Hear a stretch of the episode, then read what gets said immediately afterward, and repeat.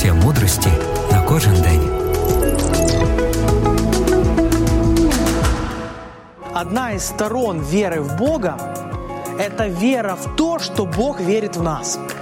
Мы можем многое знать о Боге, но важно знать, что Он принимает и любит нас такими, какие мы есть. Морис Фенден в книге «95 тезисов» рассказывает одну интересную историю. В церкви, где я был пастором, несколько лет тому назад одна семья удочерила пятилетнюю девочку. Рожденная от матери наркоманки, девочка успела хлебнуть горя больше, чем многие люди за всю свою жизнь. Она научилась выживать, но не знала, как жить.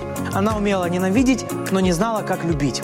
Во многих отношениях она казалась безнадежным ребенком. Ее брали на воспитание многие семьи. Переходя из дома в дом, девочка должна была говорить «Мама Карен, мама Бекки, мама Анна». Все они отказались от нее.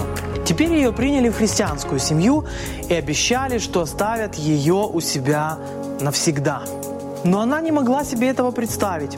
Все, что ей доводилось пережить прежде, было приходящим, и она была решительно настроена не давать себя в обиду. Девочка была уверена, что от нее опять откажутся, и делала все возможное, чтобы это поскорее произошло. Она была мастером по разрушению семьи. Поскольку с младенчества над ней издевались сверх меры, не было такого наказания, которое могло бы ее остановить.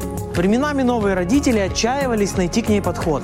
До тех пор, пока девочка была уверена в том, что ее плохое поведение приведет к отказу от нее, она продолжала бунтовать.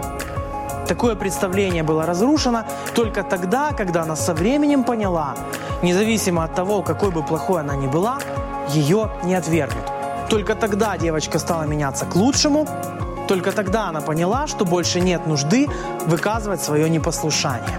Девочка постепенно приходила к пониманию того, что в результате ее непослушания от нее не откажутся.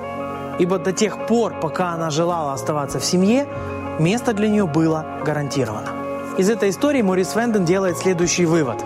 Иногда мы смотрим на Бога такими же глазами, как эта девочка на своих новых родителей.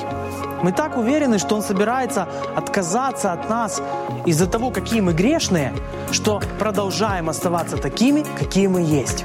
Мы продолжаем грешить, поскольку не верим, что мы прощены. Мы остаемся побежденными, так как у нас нет уверенности, что Он принимает нас в процессе нашего роста.